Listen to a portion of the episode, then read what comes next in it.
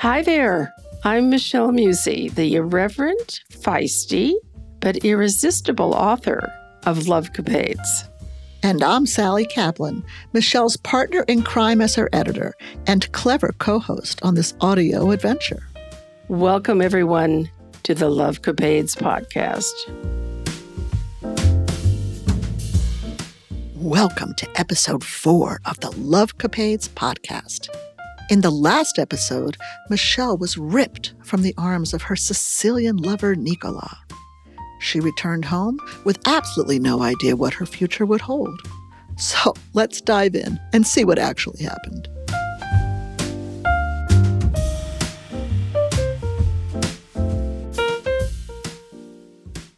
The next chapter is called The Boomerang Effect. Once leaving Nicola, and after a short stay in Rome, I booked a flight to California per my lover's advice with a desire to find the same happiness at home. I wanted to see if I could somehow repeat the magic formula that had given me such freedom of being. But reality can be a bitch at times. My six month foreign adventure at an end, I needed to find work again. With two European escapades under my belt, I really wanted to find a job with international trappings. And bingo! With luck, I did just that. Right in my backyard was SRI International, a local think tank with a large department that operated worldwide. Our task was to organize and support conferences around the world, particularly in the emerging markets of the Pacific Basin. It was a pretty nifty gig, except for the Martinet boss, a woman who required unwavering allegiance from her underlings, something I wasn't wired to do. In spite of that problem, the job provided some very intriguing opportunities.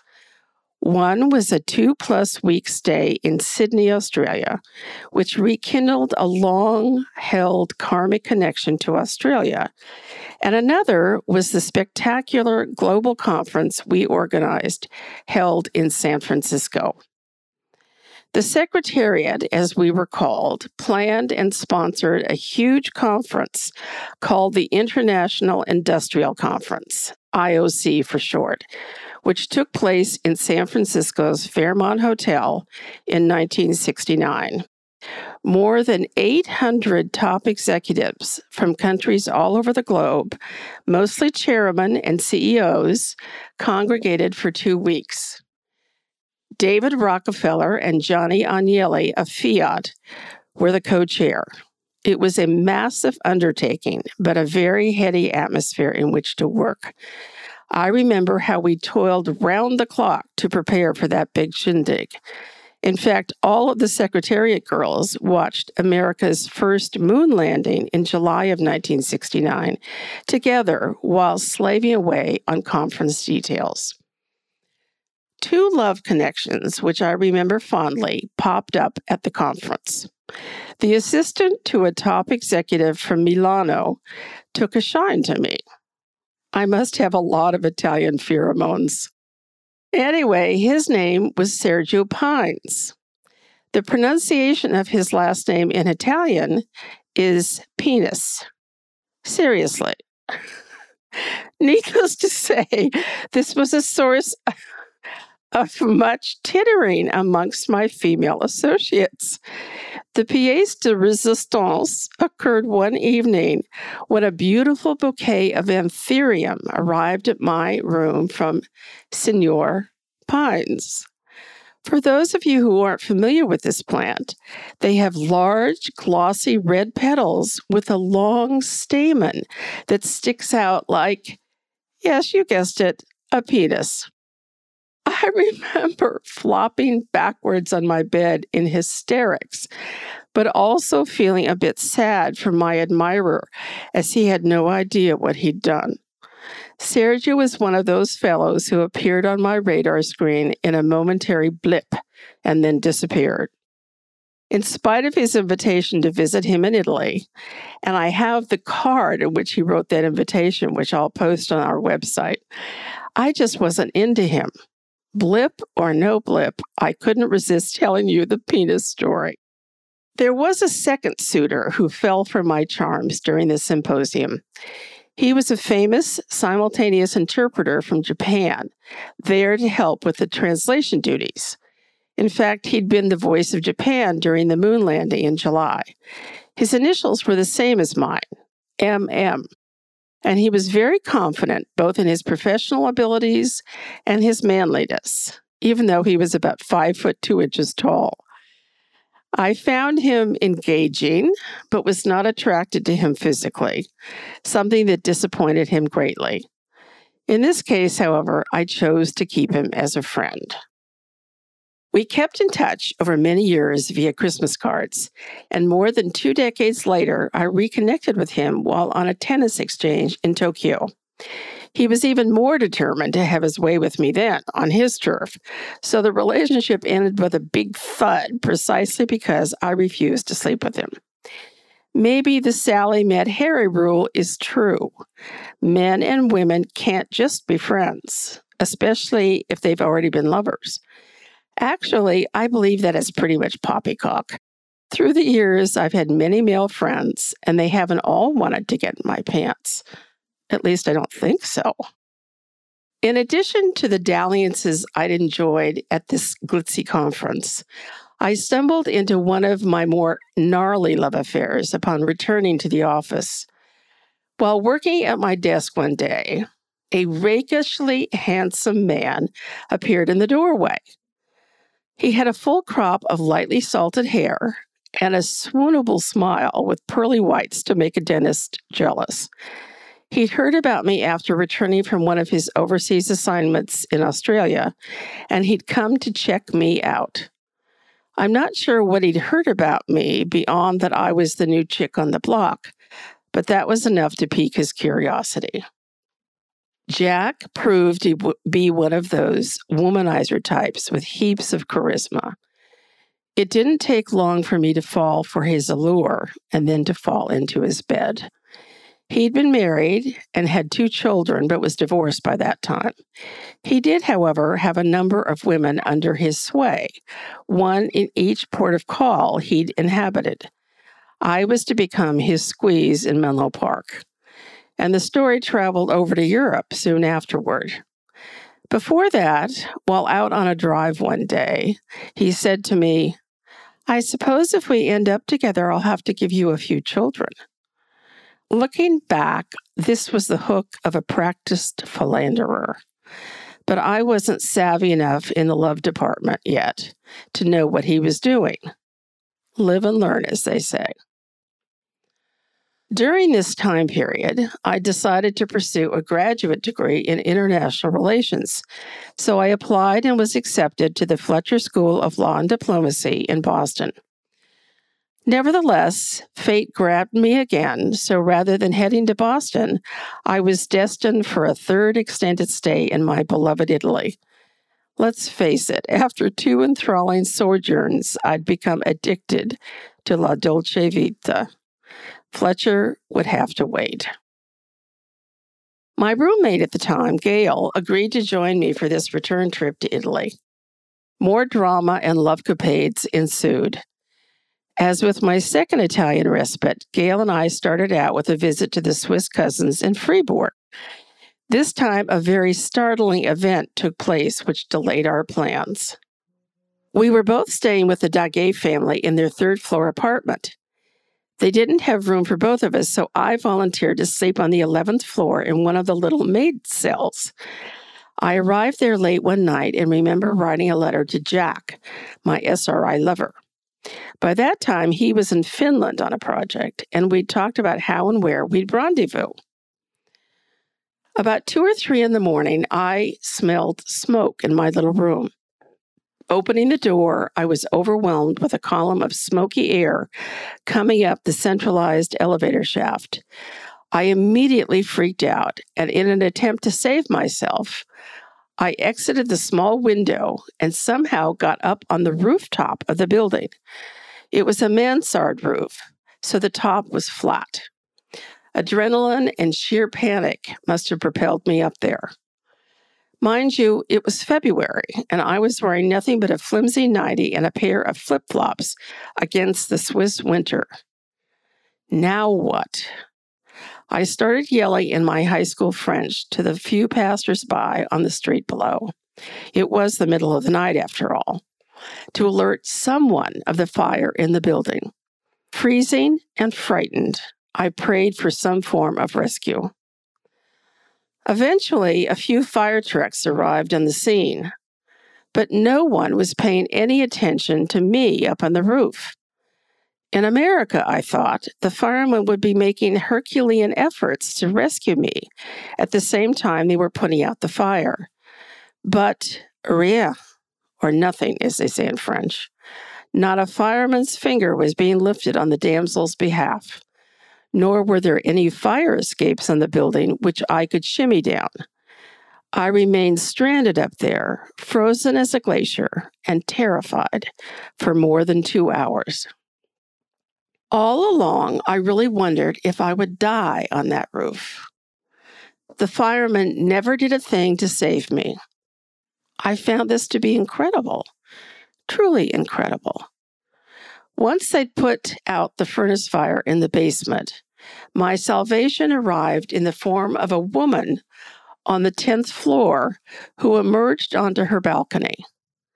Speaking to me in French, she tried to coax me off the roof, telling me I had to jump onto her balcony. There was no balcony on the 11th floor where I'd been. I hesitated a good while, figuring out if this maneuver would be worse than staying on the roof. Finally, I dangled down from the mansard roofline, poised over the concrete landing spot, holding on literally for dear life. The well intentioned Savior then brought out a flimsy wooden chair for me to jump onto. Merde alors!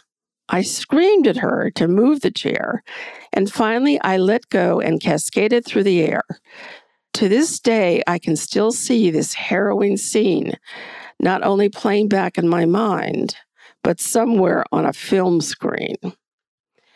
My crash landing was agonizing, but I was alive. I somehow got myself back to the Daguet flat, barely able to walk.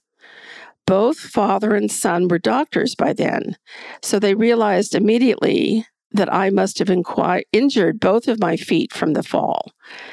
The next morning, I was taken to the hospital where x rays showed both of my heel bones were broken. What a disaster! Luckily, however, the Swiss doctors did a very innovative thing. If the firemen had been nincompoops, the Swiss doctors were heroes. Rather than hobbling me with two plaster casts, they fabricated two plastic lace up contraptions with my heels cantilevered over the edge. This allowed me to not only walk, but take them off while sleeping or bathing. Out of desperation, I next decided to contact my blood relatives in Lausanne from my father's family. They had read in the newspaper about, quote, a crazy American on a burning roof. Little did they know it was their cousin, Michelle. Once learning the truth, they instantly rallied and arranged for Gail and me to stay in a lovely old world hotel in the beautiful lakeside village of Montreux so I could recuperate. The hotel was owned by a family friend, the eccentric Giuseppe Studer. And let me just note here that I still have the article with the headlines from this Geneva newspaper, which I will post on the website. As it was off season, there were no other guests in the hotel. So Gail and I spent a lot of time during our stay hanging out with the one of a kind bachelor resort owner. The middle aged Mr. Studer was a frenetic soul, always in motion, but good hearted as well. I'm sure we were the strangest guest he'd ever had. Two pretty American girls, one with plastic lace up gizmos on her legs. I'll never forget the magnificent spiral staircase that wound skyward to the upper floors. There was no elevator in this hotel, so picture me going up and down those many steps on my ample bottom. It would have been a whole lot easier to convalesce in a lounge chair in my backyard at, in Menlo Park.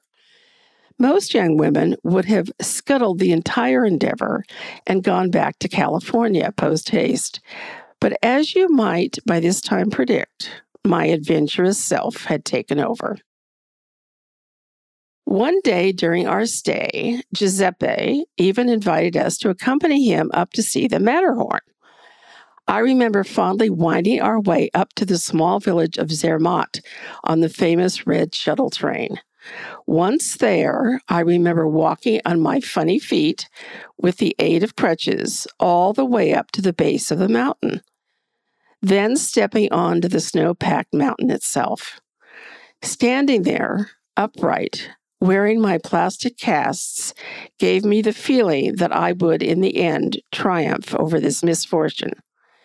Shortly after our visit to the mighty mountain, and after a total of three weeks recuperating in Montreux, Gail and I left the picturesque sanctuary and made our way down to Rome to set up camp as originally planned.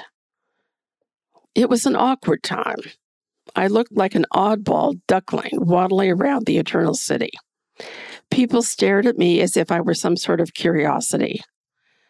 One time, I recall Henry Cabot Lodge Jr., a former American senator and ambassador at large, gaped at me while walking along the Via Veneto. My temporary handicap did give me a window into what disabled people feel all the time. Gail and I ventured out to discotheques occasionally, and the Italian guys would try to get me to dance, thinking I had a permanent disability, but I just wasn't into it. The Swiss doctors had warned me that I'd never be able to play tennis again after such an injury, something I never believed, and which thankfully turned out not to be true. They instructed me that after two months, I would need to get updated x rays and send them to Switzerland for review. So just before Easter, I went to an Italian hospital and got the films. I sent them northward, and the word came back that the heels had healed, and I could ditch the trucs, as we call them, which is French for things. Finally, I took my first steps. My muscles were weak, of course, so I had to move like a turtle in slow motion. I remember going to the Vatican that Sunday to see the Pope at Easter and needing to step gingerly amongst the throngs in Piazza San Pietro but I was grateful to be walking again and to leave the challenging world of the handicapped. By this time, Gail had found a boyfriend, an English bloke. They moved in together and later married, so I was left to find new accommodations. I ended up in an apartment building being used as a boarding house right off the Via Veneto in the high rent district. It was owned by a former puttana, of all things, Italian for prostitute. She must have been one hot mama to accumulate the lira to afford such a building. The signora rented rooms to foreign girls who had come to Italy looking for love. My roomie was an English woman named Martine who had arrived several years before and was still looking for amore. The thing that was funny about our Puttana landlady was that she forbade us to hang out the windows of our rooms because it screamed, you know what. That always made me laugh. Her other word, weird quirk was that she would never give messages to the girls when gentlemen called. This proved to be a near calamity. I don't believe these irritating idiosyncrasies were a case of her wanting to be protective of her signorina tenants. I'm pretty sure it had to do with her history as a prostitute, albeit a very successful one. Once she'd become a respectable property owner, she didn't want the world thinking she was running a bordello. To augment my limited budget and allow me to stay in Italy longer, I signed up with a temporary employment agency that paid 30,000 lira a week, which equaled $50 at that time. I was given one short lived assignment and then a longer one. Both were memorable. My first temporary job was at Dino De Laurentiis Films, assigned to the managing director. Oh my goodness. Thinking of myself as resourceful and capable, this just about did me in. My first task was to type a 20 page movie contract with eight carbon copies. This was during the days before Xerox copiers were available in every office. I could type like a banshee, but the Italian keyboard had a few anomalies. The A and the Z were reversed, and the comma and period were transposed. This proved to be a total disaster. I had to stop and erase the innumerable mistakes caused by these keyboard differences on eight carbon copies. I thought I'd lose my mind. In addition to this boondoggle, the boss tried to give me dictation in Italian. I did my best, but Stanford educations didn't include learning dictation. In spite of the allure of this job, eventually pride and frustration sent me back to the agency for another assignment. Before the next posting, I flew to Brussels to meet the infamous Jack. You remember the SRI rogue I'd hooked up with back home. By that time, he was living in Helsinki. He'd kept in touch with me and proposed we meet in Belgium for a rendezvous. The weekend was romantic in the high living Jack style fancy hotel, fancy restaurants, and a Jaguar rental car. On the surface, it all seemed glamorous, but his nefarious character was soon to be revealed. Back in Rome, I received a letter, not from him, but from his live in lady friend, an Australian woman he was shacking up with in Helsinki. She told me in no uncertain terms to stay away from her man. I was totally stunned and felt utterly betrayed. In fact, I was incredulous. Trying to call the bastard for an explanation proved pointless. I was left to swallow a painful pill of chagrin. Learning to discern genuine interest from a good man versus that of a serial womanizer was not easy for me at that point. Unfortunately, I had to experience a few more missteps down the road before I figured it out.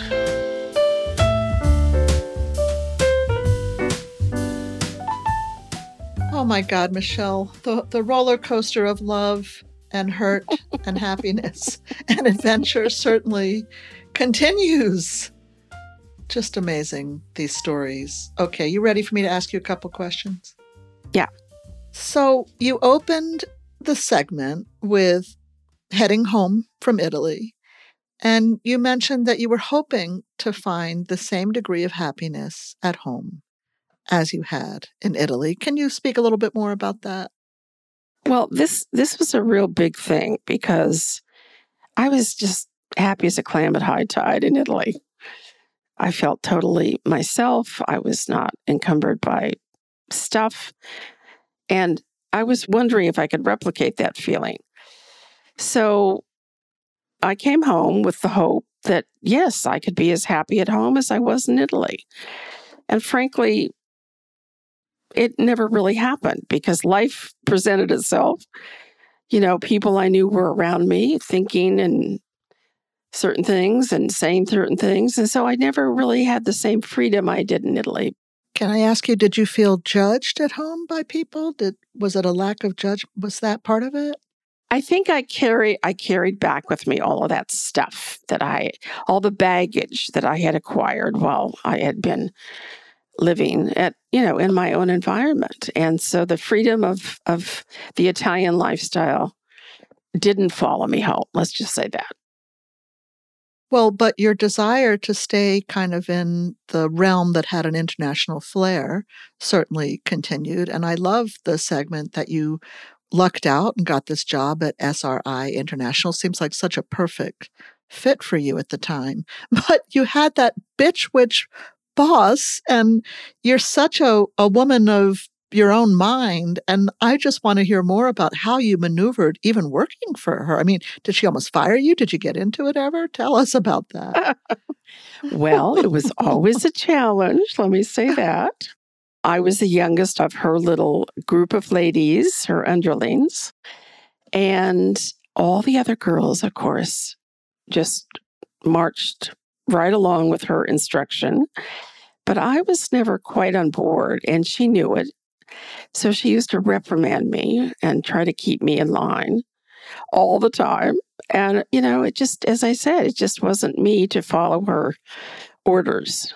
But you had such a strong personality that you just maintained working there, even though she reprimanded you? Well, I was obviously good at what I was doing, and Yeah, she knew that too, even though I wasn't going Allah, Allah to her. Nor would you ever, I think. It seems. well, not not very often. Anyways, but I I sucked it up enough so that I could stay in the job and benefit from all these wonderful things that that transpired. and and benefit no pun intended it seemed to entail so i'm sorry but the guy whose last name was pines or shall i just say it penis is absolutely hilarious i mean you cannot make this shit up michelle you No. cannot i mean this is like crazy It's a real life story. Honestly, Sally, that moment in time was hysterical, hilarious then. And right now, as I recall it, it's just as funny. Okay recall a little bit for us about that that plant that he gave you because i've never seen a plant like that Oh, you mean the anthurium? yes It's a beautiful plant and it's exotic. It's a you know, a tropical plant, and it has these fabulous big red glossy leaves. and in each leaf, there is this stamen that sticks out. Oh my And of course, the whole thing was Sergio. Sergio was the assistant to the CEO of a company, a CEO of a man who was the head of a utility company in Milano. And so Sergio was there, accompanying his his fellow, his man, and he took a shine to me. And he was an attractive guy, and he it was clear in the Italian way that he had he had something for me, but I wasn't too into him for some reason. So it wasn't about him being unattractive. It was something else, it seems. No, I just I just wasn't that wasn't my thing at that point. And so when this bouquet arrived, and of course I realized that his his name was Sergio Penis. oh my oh God. You know, he didn't realize what the problem was, but I, Or little do we know, maybe he did. I don't know. No, obviously not. I I mean, and then this plant with the penises arrived, and I mean, it was just, it was, it was just hilarious. What, what can I say? It's, a, it's it's one of those memories that I'm sure is indelible. Anyway, so then the story moved forward, and I think it was the guy that you later met, the translator from Japan. I think led you into a discussion that I think is important for us to bring up around when Sally met Harry and whether or not men and women can ever truly be friends. You say that you have been able to have male friendships, but but talk a little bit more about that to me. Well, of course, we all, those of us of a certain age, all remember the fabulous movie when Sally met Harry, when Harry met Sally. anyway, so the famous orgasm scene in that movie was, you know, her faking it. And that subject is a theme in the movie. You know, can men and women be just friends? Or is there always a sexual element? And it's my contention, as a woman, of course, that it's possible to be friends with a man and not have the hots for him. But I kind of think that it's not true from the other side. Well, something else you brought up though was that maybe once you've had a sexual relationship, it becomes harder. Isn't that true? Oh, yeah, for sure. If you've been lovers, I don't think there's any way you can just be friends. I think that's not possible. But if you haven't been lovers and you like the person, the man, the guy, but you just don't have a sexual thing or interest in him, I think from a woman's point of view, that's possible. Yeah, I've had men friends, but I've also had friendships with men that grew out of having once been lovers, but it was usually if it was just a a friendly lover relationship, not a full-blown love relationship. That was harder to maintain friendships for me. But do you think that women can just be friends with men? Yes, I do. It's been my experience that I can. Okay. Well, I bet if we did a survey and asked 100 men, 99.5 of them would disagree with us, Sally. well, I'm looking forward to, to doing that survey and hearing some of the comments that come in from our audience at the end. I mean, it's an interesting subject. I mean, for example, have you asked our producer, TJ, and what did he say? You mean the adorable TJ, our, our studio pod producer? Yeah. I actually did ask him. And what do you think he said? He said, Well, no. no. There's got to be a sexual element. so Uh-huh, he proved uh-huh. my point. Uh huh. Uh huh. Okay. Well, it's an interesting one that seems to go through the ages. So, switching gears a little bit, I love that you applied to this graduate school, a big hot school in Boston called Fletcher. But then, when the possibility of continuing your love affair with Italy took over, that kind of took precedence. So, it revealed to me a little bit about a dichotomy inside you that I want you to speak to if it rings true for you, which is that you were a very ambitious woman achiever type, maybe before your time, but you also wanted to follow your heart. So, was that more about your following your mad craze for adventure, or was it your heart and love affairs? Tell me a little bit about that. Well, I think the most compelling thing, and again, I did want to go to Fletcher, and I've often wondered if that was a mistake that I made. But anyway, to move forward, I think the thing that drew me so much to Italy, on top of all the things I adored about the Italian culture and life in Italy, is that I felt so free to be me. That is a compelling drug. No other time in my life, except those times when I lived in Italy, did I feel so liberated. So, on top of all the other draws, the, the gorgeous men, the love affairs, you know, the love of Italian culture and art and food and whatever else, it was that I could be me. So, that drew me, I'm sure. That was the overriding feeling. hmm Do you have some regrets at all that you didn't go to Fletcher at that time? Definitely. Definitely. I I think I say later in the book. In the class that I would have attended, Bill Richardson, who later became the governor of New Mexico and was still is a well-known Democratic figure, he would have been in my class. So I often have fantasized that I would have been Mrs. Richardson. oh. So, uh, yeah, there's a lot of me that thought maybe I blew it on that decision. Okay. So then back to Europe. That story about the fire in your apartment, oh my God, that is one of the scariest things I ever heard. It seems like you got out lucky. That could have been horrible. Well, I could have died. That's the bottom line. So, you know, Gail and I were staying with the Degave family, and they didn't have room for both of us to sleep in their apartment. So I volunteered to go up to the 11th floor, and they had these little rooms for the maids. So I was in one of them. And that's where I was writing a letter to Jack, the infamous Jack. And about two or three in the morning, I smelled smoke and I opened the door. And there was this column of smoke coming up in the elevator shaft, which was also the stairwell.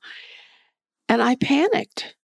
I didn't close the door. I left the door open, which was a huge mistake. But anyway, I somehow got myself up on the roof because I had to get away from the smoke. So I don't know how I got up there. It was just an unconscious reaction. And that's where I'm up there for two hours and the firemen didn't didn't rescue me. It was awful. Imagine being in the, you know, frigid air in the middle of the night up on a roof in Switzerland with a fire in the building and the firemen ignoring me. No, it's terrifying. And I can't believe you got out, you know, and I know that you hurt yourself and it's horrible how you hurt yourself, but I can't believe that you got out of that situation at all. Just a terrifying piece of the episode. It was. And then, of course, have these fabulous doctors create these contraptions that allowed me to walk, basically. I know. So, so inventive. Yeah, it was. But also, so you, you that part of the story that goes on that really hit me was, you know, what were you in your early 20s, I suppose, still? And most girls would have gone home to to be home and taking care of their family. And not Michele was not that was not you. And that says so much about your character. And so tell us a little bit about that and then remind me the newspaper even said something about it. Remind me what that part was about. That's so insane. Well, yeah. I mean, I literally became headlines in the Geneva newspapers. A crazy American on a burning roof. I mean, imagine. And yes, you're right. Uh, most, I think almost all girls would have gone home to recuperate. It didn't even cross my mind. I was not going to be deterred. So I was lucky to have this family on my father's side from Lausanne who had read the article, of course, not knowing that it was me. And when I contacted them, they were just fantastic. They embraced me. They put they put Gail and me up in this fabulous old hotel, you know. So that was that was lovely. But I I didn't even think about going home. Forget it. Yeah, yeah. So, this is going back in time a little bit to an earlier part of the episode. Is that okay with you? Sure. Okay.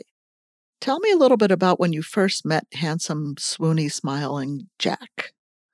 You say that he had heard about you and wanted to check you out. What do you think he heard about you exactly? And what was it like when you first saw him? Well, he again, he was one of those men who loves women. And he was a part of the department, the international department. His role was to go out on these assignments all over the globe and stay for a while and work with foreign companies. And it turns out, I found out later that he had a woman in every port.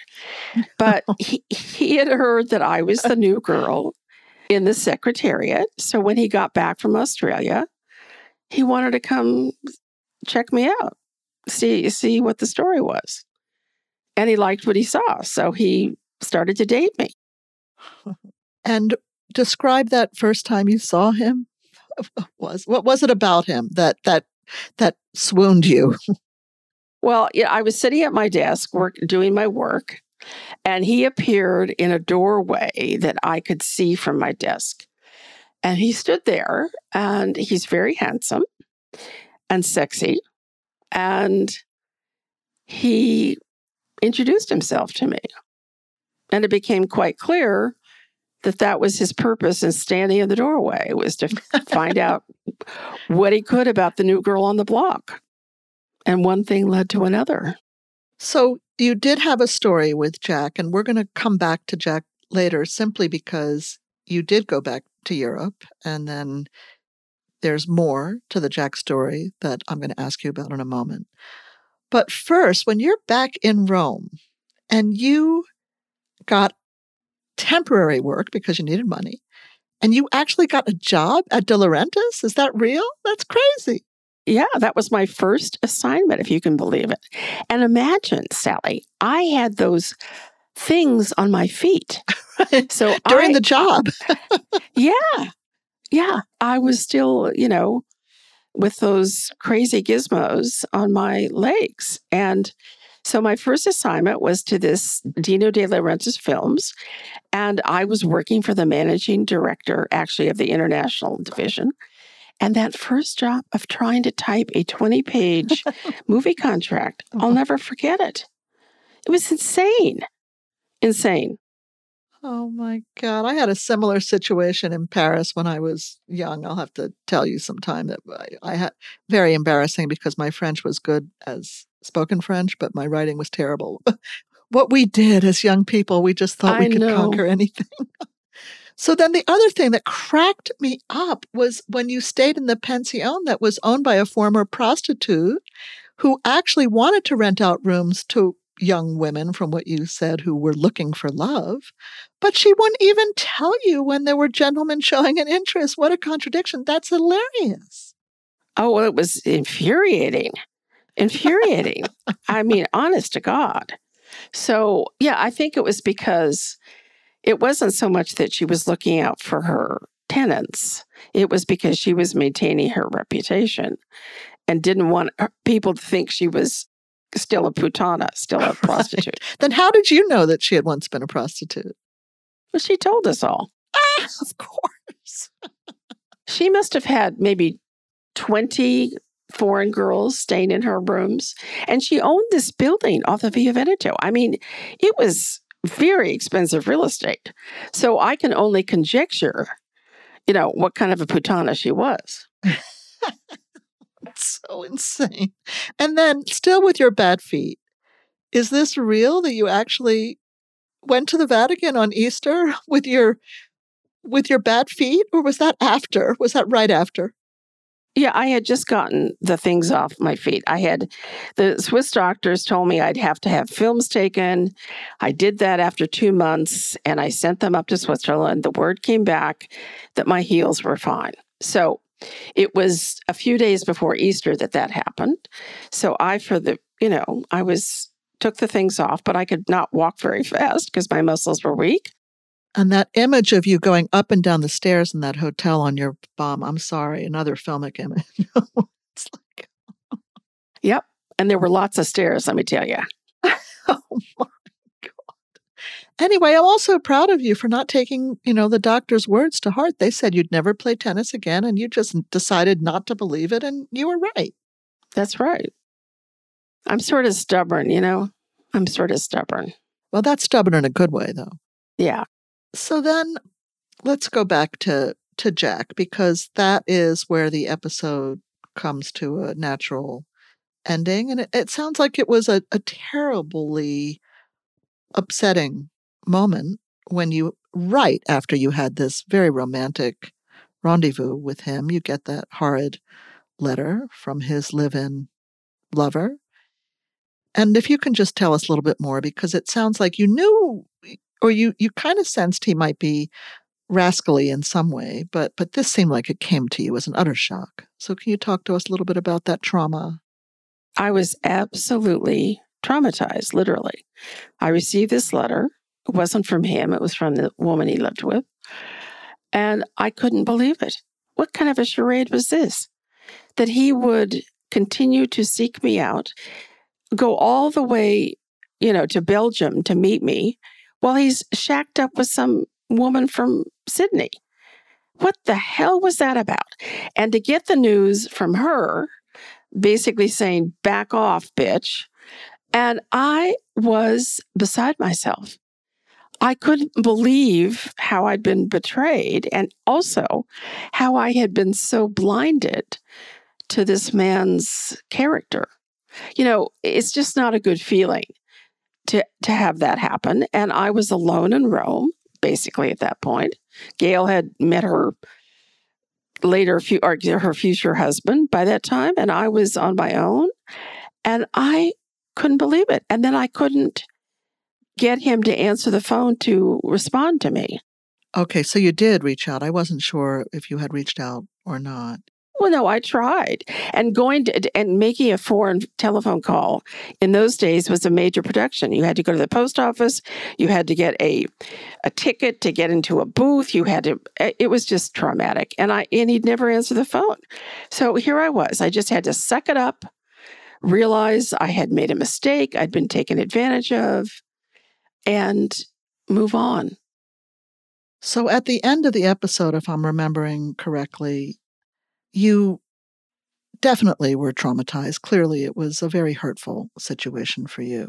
And I believe you said something like learning to discern genuine interests from a good man versus that of a rogue or a serial womanizer wasn't something that you were well trained at then. So so tell us a little bit about that and how you've landed looking back at that situation. Well, it was probably the first time that kind of thing had happened to me and it was it was shocking. It was it just completely unraveled me. And yet i realized i had to pick up the pieces and move ahead. But what i realized is i hadn't completely learned the lesson. Uh, you know it happen a time or two again in the future. So, as we will hear, right? Yeah, you'll have to stay tuned for that.